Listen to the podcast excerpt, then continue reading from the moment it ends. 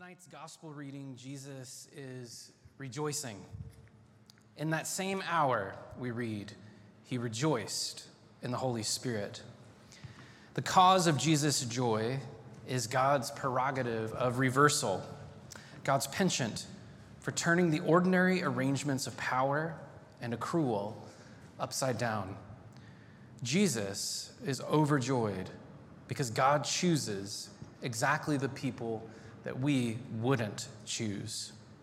Jesus rejoices in the Holy Spirit. He praises God because God has hidden these things from the wise and understanding and revealed them to little children. Jesus' joy in our gospel reading is part of a larger lesson about the nature of Christian joy in Luke chapter 10. This joy is one moment within a larger cascade of rejoicing that occurs in the verses that precede the ones we just read. In those immediately preceding verses in Luke chapter 10, the 72 disciples have just returned from a circuit of missionary work that Jesus has sent them out on. The 72 return rejoicing, eagerly exclaiming to Jesus that even the demons are subject to us in your name. Jesus responds to the disciples' rejoicing, firstly, as any affectionate friend, parent, or companion should respond. He responds by entering into the disciples' celebration, by affirming their joy. So we read earlier in, in chapter 10, and he said to them, I saw Satan fall like lightning from heaven. Behold, I have given you authority to tread on serpents and scorpions and over all the power of the enemy, and nothing shall hurt you. So, first, Jesus is like, Yes, isn't that amazing that even the demons are subject to you? But then, having affirmed the disciples' joy, Jesus pushes them on into a yet deeper joy. Nevertheless, Jesus goes on, Do not rejoice in this, that the spirits are subject to you, but rejoice that your names are written in heaven. When Jesus says, Rejoice that your names are written in heaven, he certainly means rejoice in your own salvation. Rejoice that you're saved. But he also means rejoice that you are saved, as in rejoice in the fact that it's folks like you that God has saved. Folks like you the seemingly unworthy ones, the ones who can't save themselves by dint of their own knowledge or piety. Delight, Jesus is saying, in the fact that God has come to save a pack of ragamuffins instead of the people who are so put together they're liable not to know that they even need to be saved. Rejoice, Jesus says, that this is the kind of God who saved you. In light of that, of those prior verses, when we come to the first verse of our gospel reading and we hear Jesus praising God because God's hidden these things from the wise and understanding, and that God's revealed those things to little children, it should become clear that it's the disciples, the 72, who Jesus is calling little children. Our reading from the prophet Isaiah reinforces this theme of joyful reversal, albeit in a slightly more subtle way. Here, broadly speaking, the Messiah is portrayed as one whose delight in God results in unlikely outcomes. The result of the Messiah's joy, Isaiah says, is that the kinds of folks who almost always get the short end of the stick, for once, they end up having things decided in their favor. The Messiah's delight, Isaiah says, shall be in the fear of the Lord. He shall not judge by what his eyes see, or decide disputes by what his ears hear, but with righteousness he shall judge the poor, and decide with equity for the meek of the earth. Isaiah is contrasting judgment on the basis of righteousness and equity on the one hand, with judgment on the basis of what a person sees or hears on the other. The reason for this is because the strong and the powerful have the ability to control their appearance and their reputation, to control how they are seen and to influence what people say about them. Typically, those who have much are seen to have much, and those who have the capacity to return favors are the ones who are spoken well of. But the Messiah will not decide on the basis of ordinary social capital. Instead, he will judge the poor with righteousness, and he will decide in favor of the meek. Listening to these two passages in concert, it implies a contrast in kinds of knowing, a contrast in knowing. It's a contrast between wisdom and understanding and revelation or seeing through a kind of divine disclosure. The first kind of knowing is a knowledge about. Like, I have knowledge about species of oak trees in the southeastern part of the United States. I can tell you pretty reliably whether that tree over there is a water oak or a Shumard oak. If you hand me a, a handful of different acorns, I could probably tell you with some accuracy which subspecies of oak tree they came from. So I know about some kinds of trees. That's the first kind of knowing.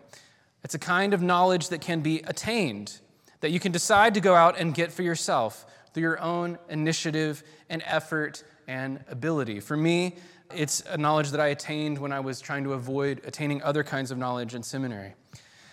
This first kind of knowledge is a knowledge that once you attain it, it can be credited to you as your own achievement. But the kind of knowing Jesus rejoices in in our gospel reading, it's something totally different. First of all, it's not a knowledge about, but a knowledge of.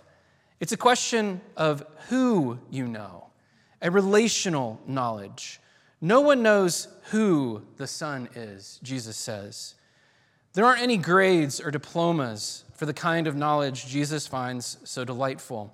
You don't get to put it on your resume or use it in job interviews or to impress people or to make yourself feel smarter or more powerful than other people. The kind of knowledge Jesus rejoices in is in knowing that no amount of effort or study even can give you.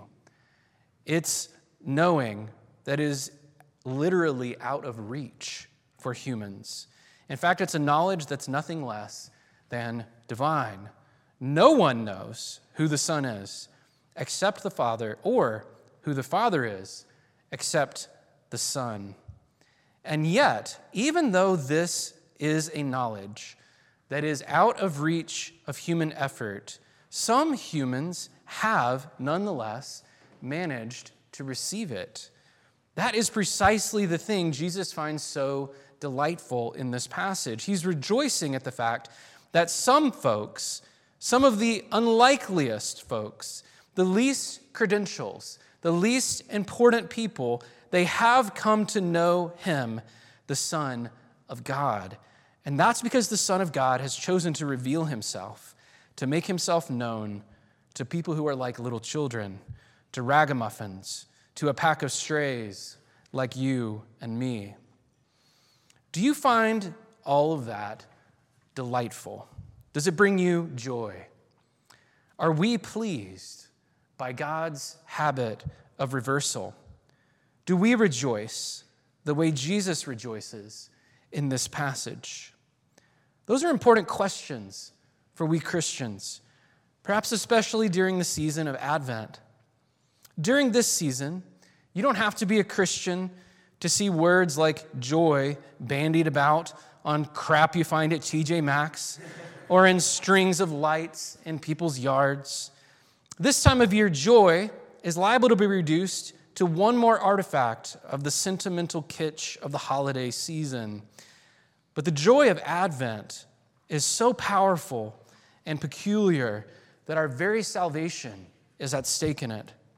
So let me ask that question again Do we rejoice at the fact that God keeps himself hidden from the wise and understanding, but reveals himself to little children. If we don't rejoice at that, it's probably because we've settled for lesser joys. It's probably not so much that we don't believe that God gives himself to the childlike, to the meek, to the poor, but that we decidedly do not want to be any of those things ourselves. And maybe even more so, we don't want to associate with those kinds of people. Our gospel reading ends with Jesus exclaiming to the disciples, Blessed are the eyes that see what you see. Many prophets and kings desired to see what you see and did not see it.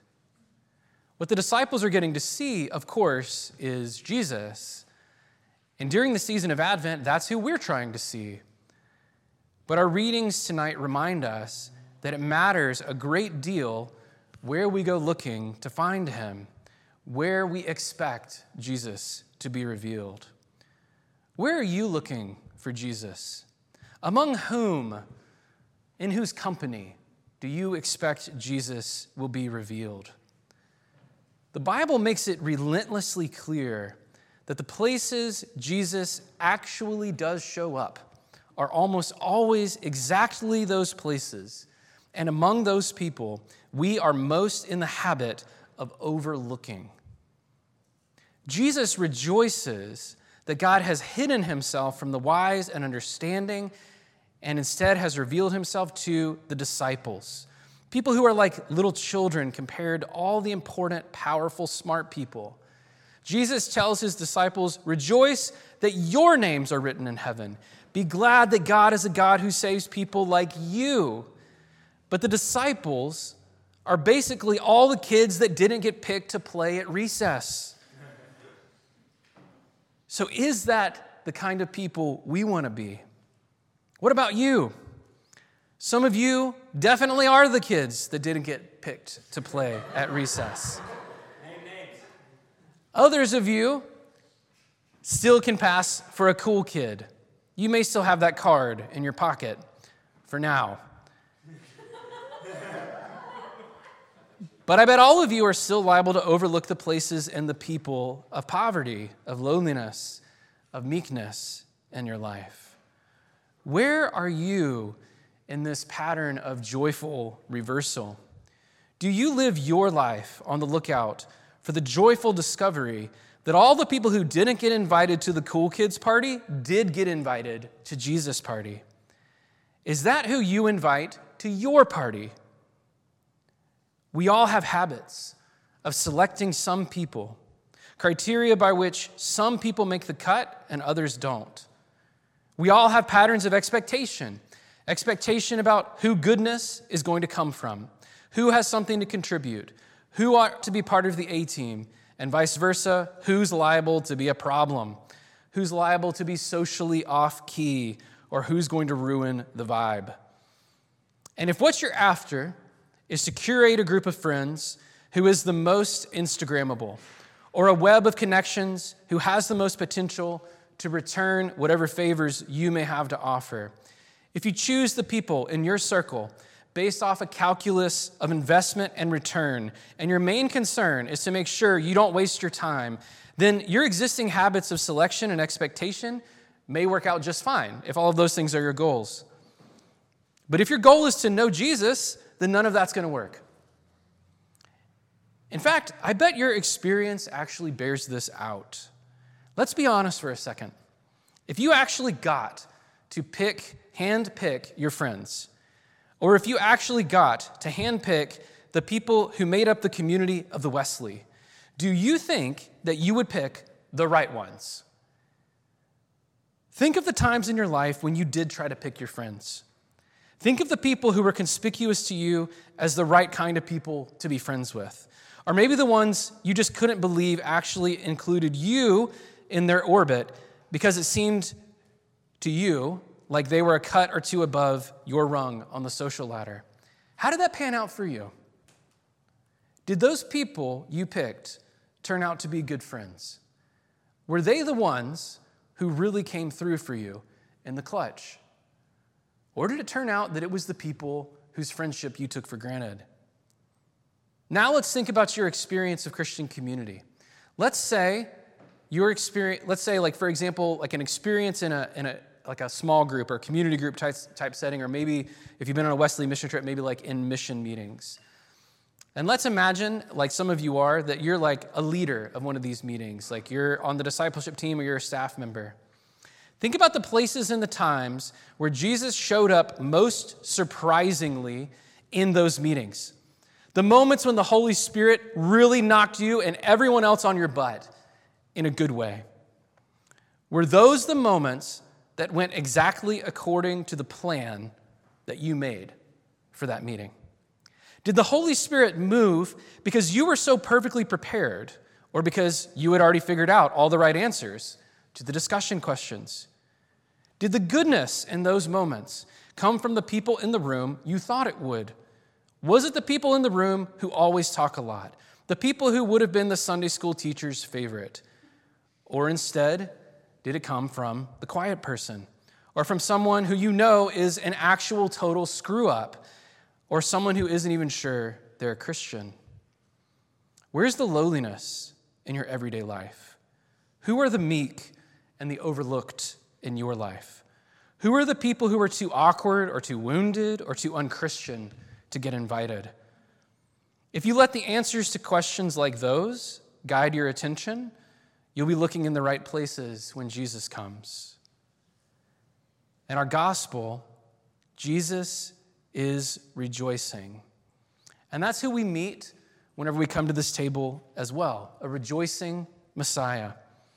When we come to this table, we are entering Jesus' joy. That's why, if you look closely at a communion liturgy, sometimes you'll see the person who's leading it called a celebrant, because communion is supposed to be a party, a celebration. In our gospel reading tonight, Jesus lifts up his voice joyfully to worship the Father in the Holy Spirit and so it is that every time we celebrate communion, we begin by inviting each other to lift up our hearts to the Lord. In just a minute, I'll invite you to lift up your hearts to the Lord, and you'll affirm together in song, it is right to give our thanks and praise. And I'll reply, it is right, and it's joyful. The reason communion, communion is joyful is because Jesus is rejoicing. But that means communion humbles us, and that by humbling us, it changes the company we keep. We can't see Jesus at the communion table through human knowledge. Merely human knowledge could only come up to this table and watch what we do and respond, What is all this weird Catholic ritual stuff? That's not the Messiah. It's just bread and grape juice, or worse, wine to which Jesus would reply, I thank you, Father, for hiding these things from the wise and understanding. Likewise, if we expect to find Jesus when we come to this table, we'll have to leave behind our membership card in the Cool Kids Club. For it's the children, the meek and the poor, the lowly and the left out, whose eyes are blessed to see Jesus and to enter together into his joy. Amen.